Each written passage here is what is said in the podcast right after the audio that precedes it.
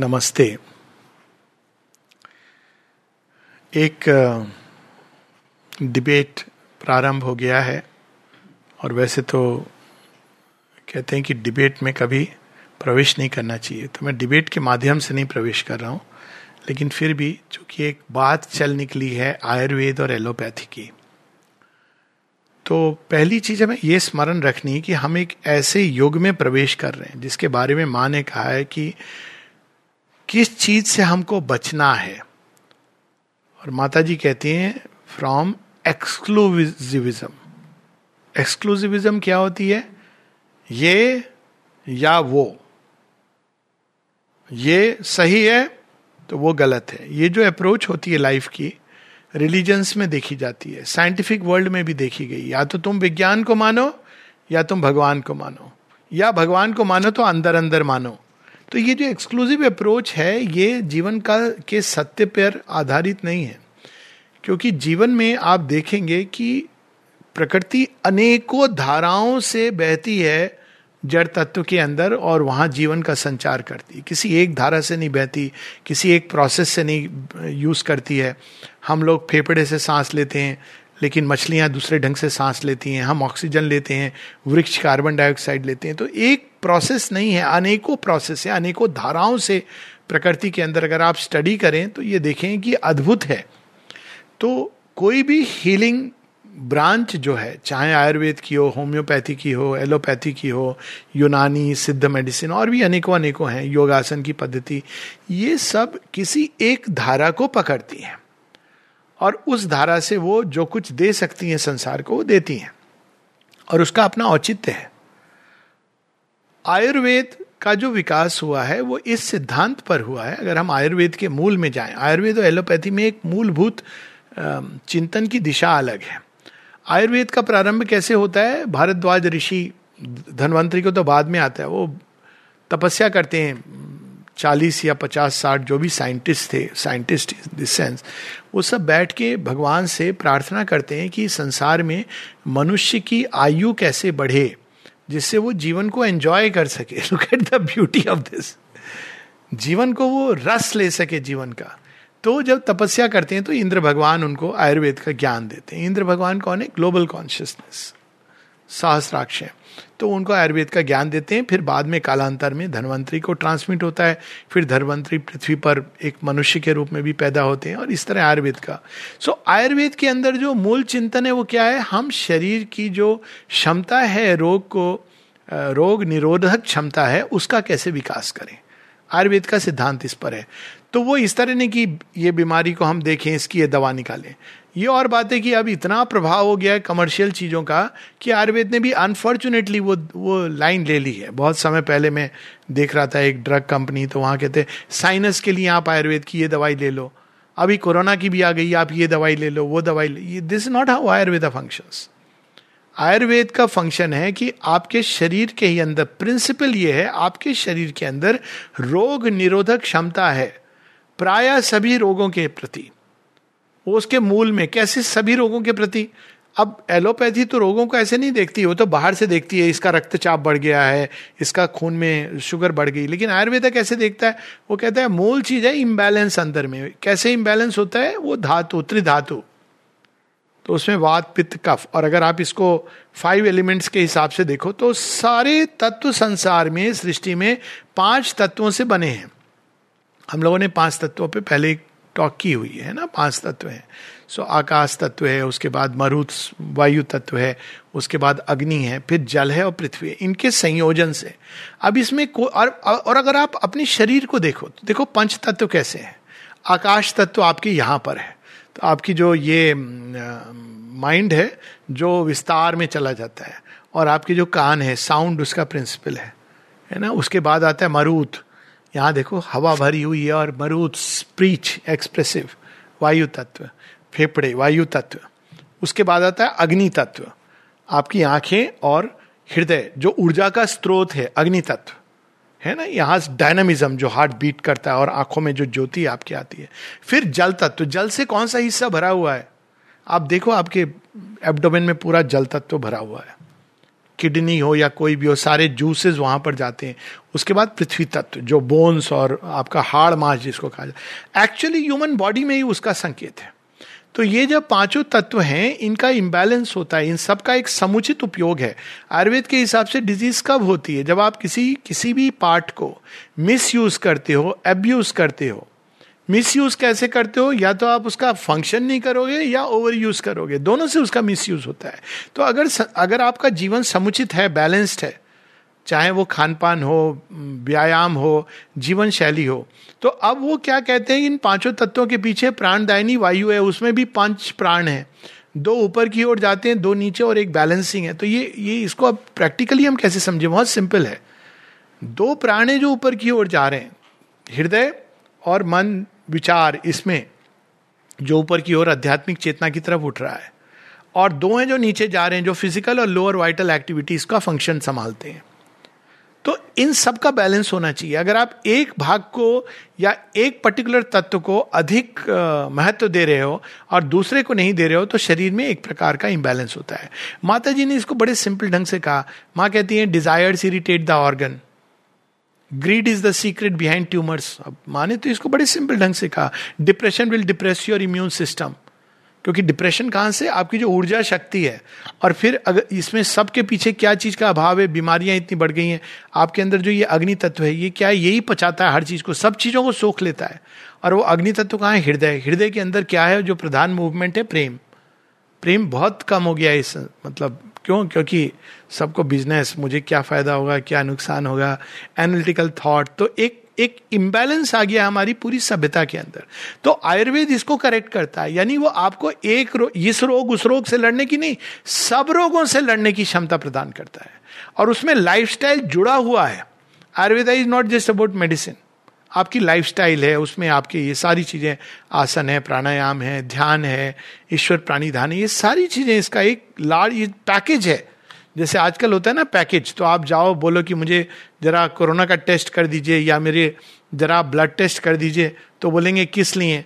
तो आप बोलोगे, मुझे जरा देखना है कि मेरी किडनी ठीक काम कर रही कि नहीं. बोलेंगे, जी, हमारे यहाँ पैकेज है चार हज़ार का, उसमें आपका किडनी लिवर हम सब कर देंगे।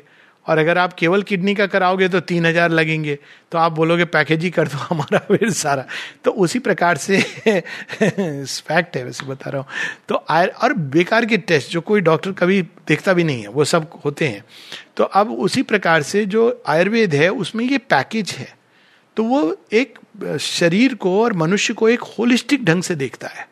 ना केवल आप एक दवाई ले रहे हो, ये एलोपैथी का कंसेप्ट है, आप दवाई ले लो, आप ठीक हो जाओगे। आयुर्वेद में आप दवा तो एक पार्ट है, लेकिन आपकी जीवन शैली आपका ध्यान, आप किस तरह, आपकी चेतना है, धातुओं का इम्बैलेंस हो रहा है, ये सारी चीज़ें आती हैं उसके अंदर। तो ये एक प्रणाली है। लेकिन आयुर्वेद की जो कमी है वो क्या थी? नहीं तो Ayurveda would have just taken over Ayurveda की कमी क्या है कि अगर रोग आपके शरीर में, आप हर व्यक्ति तो ये जीवन शैली नहीं अपनाता ये भी फैक्ट है। आप ये कह सकते हो, सलाह दे सकते हो। कोई कहेगा कि नहीं, मुझे काउच पोटेटो और आज के समय में, नहीं, मुझे तो भाई बैठ के टीवी प्रोग्राम ही देखना मैं वॉकिंग नहीं करूँगा, बहुत धूप है। या कोई कहेगा, ध्यान मुझसे नहीं होता ब्रीदिंग में नहीं करूँगा तो क्या होगा? आप आयुर्वेद है, लेकिन आप बीमार पड़ोगे। उस समय आप बोलोगे कि मुझे आयुर्वेद की गोली से ठीक कर दो। कठिन है, क्योंकि आपकी बॉडी की इम्यून सिस्टम को बिल्ड होने में टाइम लगेगा। तो उस समय क्या किया जाए, क्या किया जाए? अब वहाँ एलोपैथी निकली। एलोपैथी कैसे प्रकट हुई? इस तरह नहीं कि मनुष्य को स्वस्थ रहने के लिए क्या ज़रूरी है। एलोपैथी प्रकट हुई कि बीमार को कैसे ठीक करना है। इसमें दोनों की मौलिक चिंतन अलग है। अगर आप देखें गैलेन और हिपोक्रेटस तो वहाँ पे क्या होता है? वो प्रारंभ करते हैं रोग को लेकर के। आयुर्वेद का मूल सिद्धांत क्या है? मनुष्य स्वस्थ कैसे रहे? तो वहाँ वो कहते हैं धातुओं का बैलेंस। यहाँ उन्होंने उसी चीज़ को, धातु को तीन टाइप्स बताते हैं, लेकिन टाइप्स की किसमें कौन सी बीमारी होती है? तो पूरा जो विकास हुआ एलोपैथी का, रोग और रोग को ठीक करने के लिए हुआ। तो एलोपैथी की चिंतन में क्या हुआ कि जो बीमार है उसको स्टडी करो स्टडी करो। तो आपने बीमारों को स्टडी करके ये देखा कि ये बीमार, इस बीमार में ये पाया जाता है और उसको हम इस दवाई को देकर ठीक कर सकते हैं। तो ये एक विचारधारा है। लेकिन अब इसी को अगर आप दूसरे ढंग से देखो, आपने बीमारों में स्टडी किया नॉर्मल लोगों में स्टडी नहीं किया।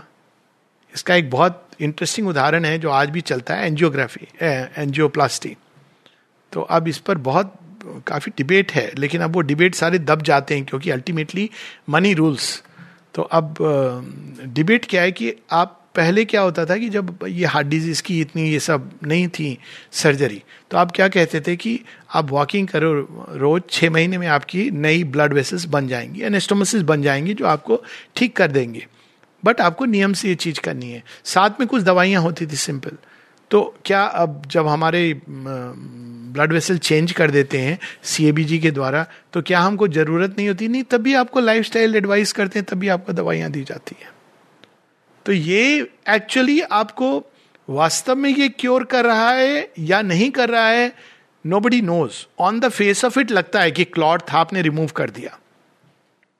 तो एलोपैथी इस तरह से डेवलप हुई इमीडिएट प्रॉब्लम रिमूव करने के लिए। और आज की तारीख में भी इसमें कोई दो राय नहीं है कि अगर इमरजेंसी है तो एलोपैथी इज़ वेरी यूजफुल आपको हार्ट अटैक हुआ, बहुत सीवियर पेन हो रहा है उस समय आयुर्वेद में इस तरह की डेवलपमेंट हुई नहीं है कि आप ये दवाई ले लो, आपका दर्द ठीक हो जाएगा। फेथ का फैक्टर अलग है, लेकिन एलोपैथी ने उसको स्पेसिफिकली स्टडी किया है। इसमें आपके ये एंजाइम निकल रही है, जिसके कारण पेन हो रहा है। तो आप ये दवाई ले लो, जो उस एंजाइम को काट देती है तो आपका दर्द ठीक हो जाएगा। इस कारण से हो रहा है तो आपके ब्लड वेसल को खोल लोगे। तो दोनों का एक अलग स्थान है। आयुर्वेद एक अद्भुत जीवन शैली है और यदि आदमी उसको अपनाए तो आपको काफ़ी हद तक निरोग रखेगी और लंबा जीवन देगी। इसका ओरिजिन यही था। अब आयुर्वेद के समय कायाकल्प की बात थी। 170 साल तक लोग जीते थे कायाकल्प के द्वारा। वो एक प्रोसेस थी। जैसे ईगल एक समय के बाद चला जाता है और अपने पुराने पंख शेड करके आता है। तो आयुर्वेद में जब ये था, सत्तर पचहत्तर का आदमी हो जाता था तो एक कायाकल्प 21 दिन अब मैं भूल गया हूँ प्रोसेस पहले मैंने पढ़ी थी।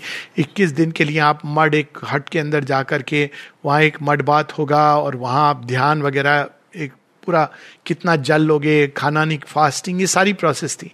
डिटॉक्स आज के समय में इसका मॉडर्न जो वर्जन है। करके आप आते थे तो एकदम पूरा शरीर नया आप कितना मुझे मालूम।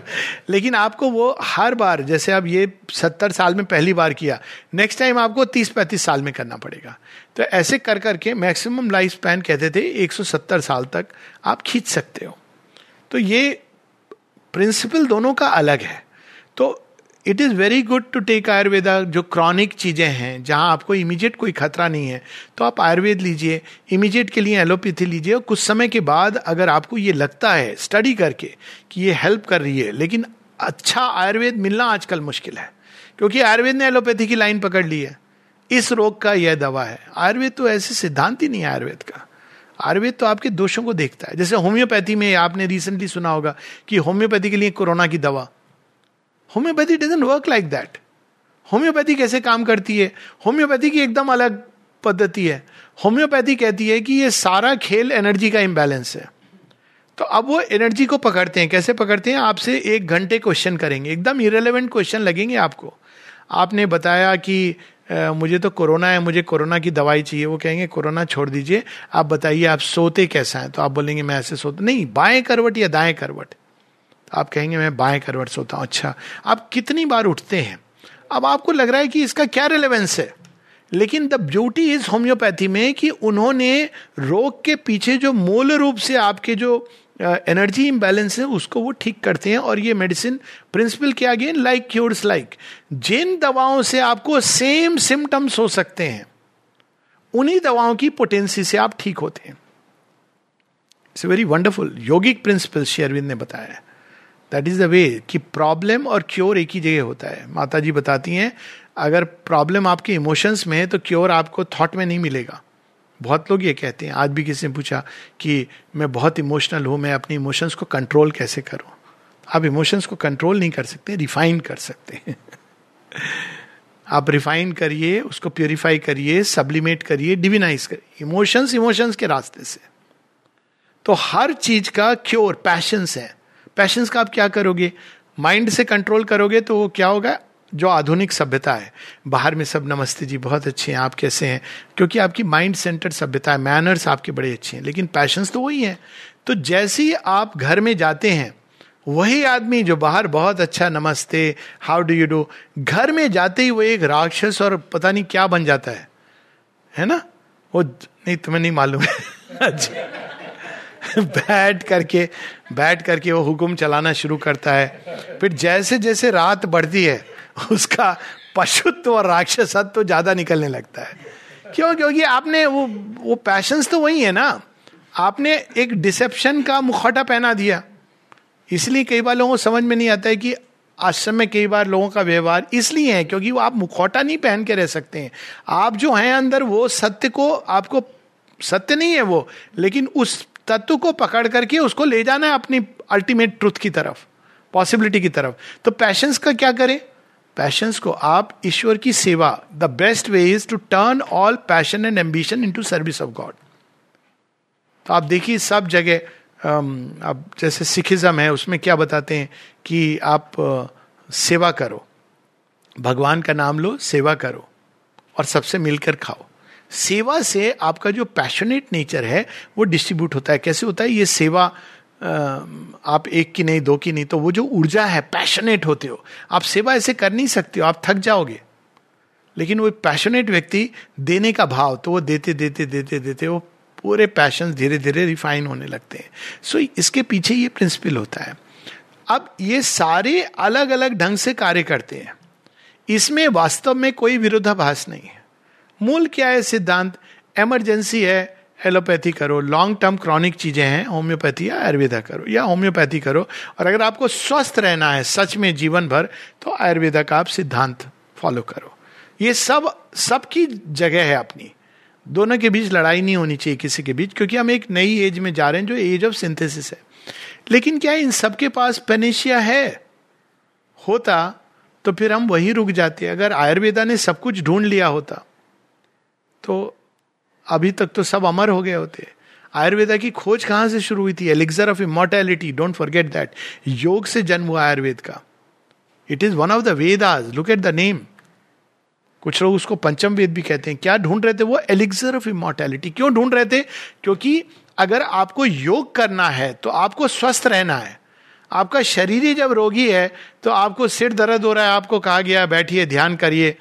Unless you are a trained expert अलग कर लो it you can do it तो शरीर को स्वस्थ रखना है इसीलिए आप पतंजलि योग सूत्र में आसन, प्राणायाम किस लिए? ताकि आपका फ़िज़िकल वाइटल और मेंटल जो आधार है वो बैलेंस्ड रहे। तब आप जब भगवान का स्मरण करोगे तो आप अच्छी तरह कर पाओगे। रेस्टलेसनेस रहेगी माइंड में, आप बैठ जाओगे, ध्यान की पद्धति, जैसे आजकल होता है, हज़ार डॉलर दे के ध्यान सीख लो। आप थोड़ी ध्यान सीख के you will realise God you won't realise God you will just get a feel good factor तो ये सारी जो चीज़ें थी, इसका मूल अलग था। इस आयुर्वेद के चिंतन में एक दूरगामी दिशा है। दूरगामी दिशा क्या है कि मनुष्य का लक्ष्य केवल मैं हेल्दी हो गया, ये नहीं enjoying life and realising God ये उसका लक्ष्य एलोपैथी का क्या है? रोग हुआ, ठीक कर दो, रोग हुआ, ठीक कर दो, बाकी आपकी प्रॉब्लम मीनिंग नहीं है पर्पस नहीं है. इसीलिए जो योगी हैं, बहुत ज़्यादा एलोपैथी को नहीं उतना क्रेडिट करते. लेकिन इमरजेंसी में इट इज़ वेरी गुड लेकिन किसी के पास भी अभी तक समुचित समाधान नहीं है.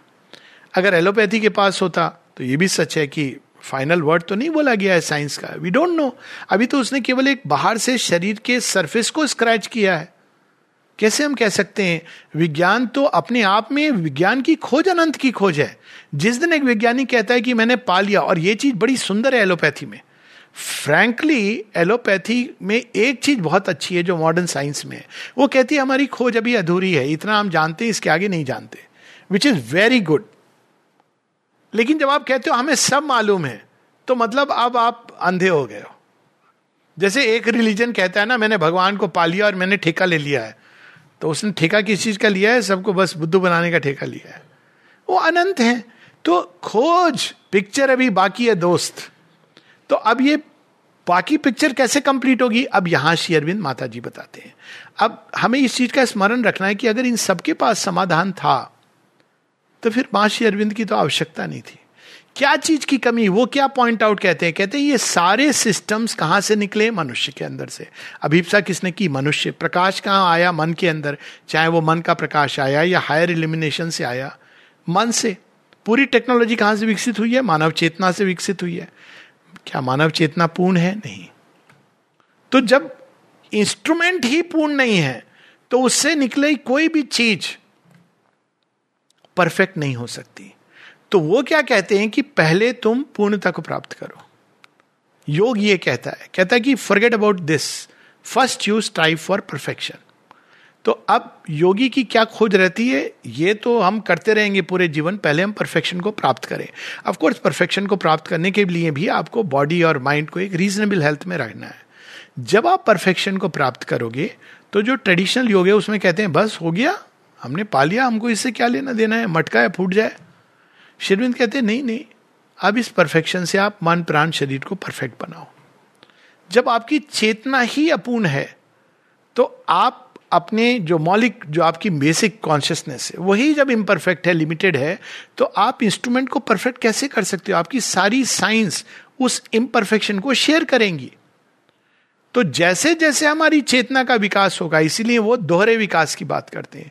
चेतना का विकास मूल चीज़ है। और चेतना के विकास के साथ साथ हमारे अंदर नई विधाएँ प्रकट होंगी, जिससे हम हेल्थ हीलिंग इन सब के प्रति एक नई चीज़ प्रकट कर सकेंगे। जैसे फॉर एग्ज़ाम्पल क्या नया हम प्रकट कर सकते हैं? एलोपैथिक है, आयुर्वेदा है होम्योपैथी है प्राणिक हीलिंग है, ये सब है। लेकिन एक तरीका जो पुराने समय में लोग अपनाते थे, क्या करते थे? हमारे पिताजी भी करते थे। दवाइयाँ नहीं थी ज़्यादा, बीमार होते थे। उठा करके लाके राम जी के सामने डाल देते थे।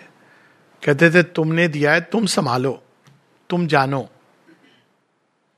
तो अब तो अभी तक तो संभले ही हुए। तुम संभालो। और अपने जीवन को भी ऐसे लेते थे। यानी क्या है उसके पीछे? It is not just about bhakti. Look at it as a science आपने सीमित मानव चेतना को, भगवान कौन है? असीम और अनंत है। सीमित मानव चेतना को आपने एक शॉर्टकट लिया।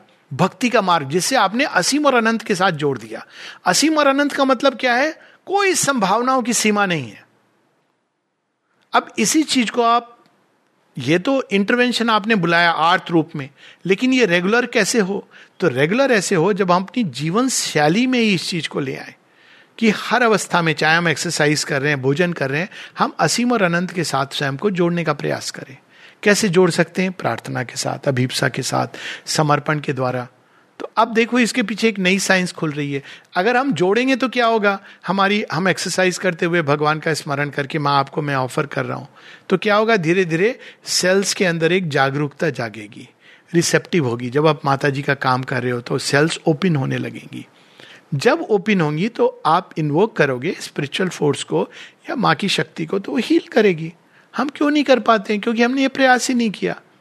हम इन्वोक करते हैं, लेकिन हमारी सेल्स बंद हैं। वो जानती भी नहीं है। एक मन का एक हिस्सा जानता है। वो भी डरा डरा सा जब बीमारी हो गई, उस समय कह रहा है व्यक्ति, माँ, मुझे ठीक कर दो, माँ, मुझे ठीक कर दो। लेकिन वो साथ में भी, लेकिन व्हाट्सएप में तो माँ, ये भी है। क्या करूँ, माँ? इतनी मोर्टेलिटी है। क्या होगा मेरा? मैं बचूँगा कि नहीं बचू? ये भी सब चल रहा है बैकग्राउंड म्यूज़िक लेकिन साथ में कि बाई दी वे माँ को भी बोल दूँ। क्या पता कौन सा काम कर जाए it doesn't work like that it may work but that's not the way ये जीवन की शैली है। Yoga is a way of life ये क्रैश कोर्स नहीं है। तो आप जैसे जैसे इस जीवन शैली को अपनाते हो, शरीर को खोलते हो प्रैक्टिस अभ्यास तो फिर क्या होता है? जब आप रोग भी होता है तो यू कैन इन्वोक फिर आपको जब डिपार्चर भी है तो you can turn it into something beautiful तो अब जैसे जैसे मानव चेतना आगे बढ़ती जाएगी। तो रोग क्यों आते हैं? रोग भी देखिए, बड़ी इंटरेस्टिंग चीज़ है। वो वास्तव में मानव चेतना को पुश करने के लिए आते हैं आगे। एक बड़ा सुंदर लाइन है सावित्री में। Death is the spirit's opportunity और फिर एक जगह कहते हैं it is a goad a whiplash to drive us towards our immortal state ऐसे तो हम करेंगे नहीं। तो भगवान कहता है अच्छा चल तुझे अब ये जो कोरोना या वो। तो हम क्या करते हैं? We search for the true causes and the true cure अब यहाँ पे अगेन वैक्सीन की ये प्रॉब्लम है। क्योंकि आपने एक रेडीमेड कोई चीज़ दे दी। आपने कहा, कुछ नहीं है। आप हो गया, आप ये दवाई ले लो, वो ले लो, ये वैक्सीन खत्म हो गई बात। दो साल बाद चला गया। फिर दूसरी चीज़ आई। क्यों? क्योंकि रियल पर्पस उसका सर्व ही नहीं हुआ। मृत्यु बार बार खटखटाती है क्यों? ताकि आप अमृत तत्व को खोजो। आयुर्वेद की खोज वहाँ से एलिग्जर ऑफ़ इमोर्टैलिटी तो एलिग्जर क्या है वो? एलिग्जर है, बड़ी इंटरेस्टिंग चीज़ है। एलिग्जर क्या होता है? रस होता है। यानी आपके शरीर के अंदर वो एलिग्जर छिपा हुआ है, बाहर कहीं नहीं है। तो शरीर के अंदर एक संभावना है अमृतत्व की। और वो जैसे जैसे निकलेगा, वैसे वैसे जिससे आपकी सेल्स पोषित होंगी, उसमें स्नान करेंगी तो आप इवन शरीर के कालांतर में, कुछ लोग इस दिशा में चल पड़े हैं। अमृत तत्व की संभावना। अगर आप केवल विज्ञान के माध्यम से जाओगे, बिना चेतना को चेंज किए तो आप कंडीशंस को कंट्रोल करोगे। अमृत तत्व को प्राप्त नहीं करोगे। डेथ इससे होती है, ये बीमारी ठीक कर दो जीन्स से जीन्स ठीक कर दो। तो मृत्यु क्या कहेगी? कहेगी, चलो, तूने सब कर लिए कंडीशन हाँ हमने इन्फेक्शन डिज़ीज़ पे मास्टरी कर ली, हमने जेनेटिक डिसऑर्डर्स ठीक कर लिए, हमने कैंसर ठीक कर लिए तो डेथ बोले, पक्का? अब मैं अपना दाम खे, दाव खेलूं? तो आप कहेंगे हाँ हमने सब ठीक कर लिया तो एक नई चीज़ प्रकट हो जाएगी, जिसका नाम होता है नरसिंह अवतार। हिरण्य कश्यप ने क्या किया था? सारी कंडीशंस कंट्रोल सारे असुर, वृत्रासुर रावण सबने सब कंडीशंस कंट्रोल कर ली। मृत्यु द्वार खोज लेती है, क्योंकि रियल चीज़ ये नहीं है। It's not about the body it will find its door आप पहले अपने अंदर का दरवाज़ा खोलो, प्रहलाद की तरह then you can take that next step so विज्ञान बाहर से भीतर की ओर चीज़ों को देखता है, योग भीतर से बाहर की ओर देखता है। और ये एक बहुत बड़ा मौलिक अंतर है। तो while it is okay allopathy one can take medicine why not बीमार है और प्लस अपनी सीमा पता होनी चाहिए। आप किसी डॉक्टरिन को आपने पढ़ लिया कि माँ की कृपा हम खोल लें, लेकिन आपके दिमाग में भय आ रहा है, ले लो। वैक्सीन भी ले लो और सारे वो छः महीने विटामिन सी भी खा लो। हैं ऐसे लोग। जानता हूँ मैं। छह महीने विटामिन सी खाई, विटामिन डी खाई, सब कुछ किया, मास्क बीमार हो गया, कोरोना भी हुआ। फैक्ट है ये। मैं कोई चीज़ एग्जेजरेट नहीं कर रहा हूँ आपको। क्योंकि रियल कॉज ये नहीं, पर फिर भी अगर आपको डर लगता है, ले लो वैक्सीन ले लो विटामिन सी ले लो, ये ले लो, वो ले लो, जो इसमें आपको फेथ है, वो ले लो। इट इज़ योर फेथ और अगर आपके अंदर सच में ये है माता जी के प्रति, तब ये भाव से आप नहीं कर सकते कि, माँ, मुझे क्योर कर देना, लेकिन माँ, देखो बाई चांस अगर आप इफ़ इट डजेंट वर्क तो मैं क्या करूँ? आप फिर बोलो कि, अगर आप क्योर करो या ले जाओ, क्या फ़र्क पड़ता है? वो भाव होना चाहिए आपके अंदर।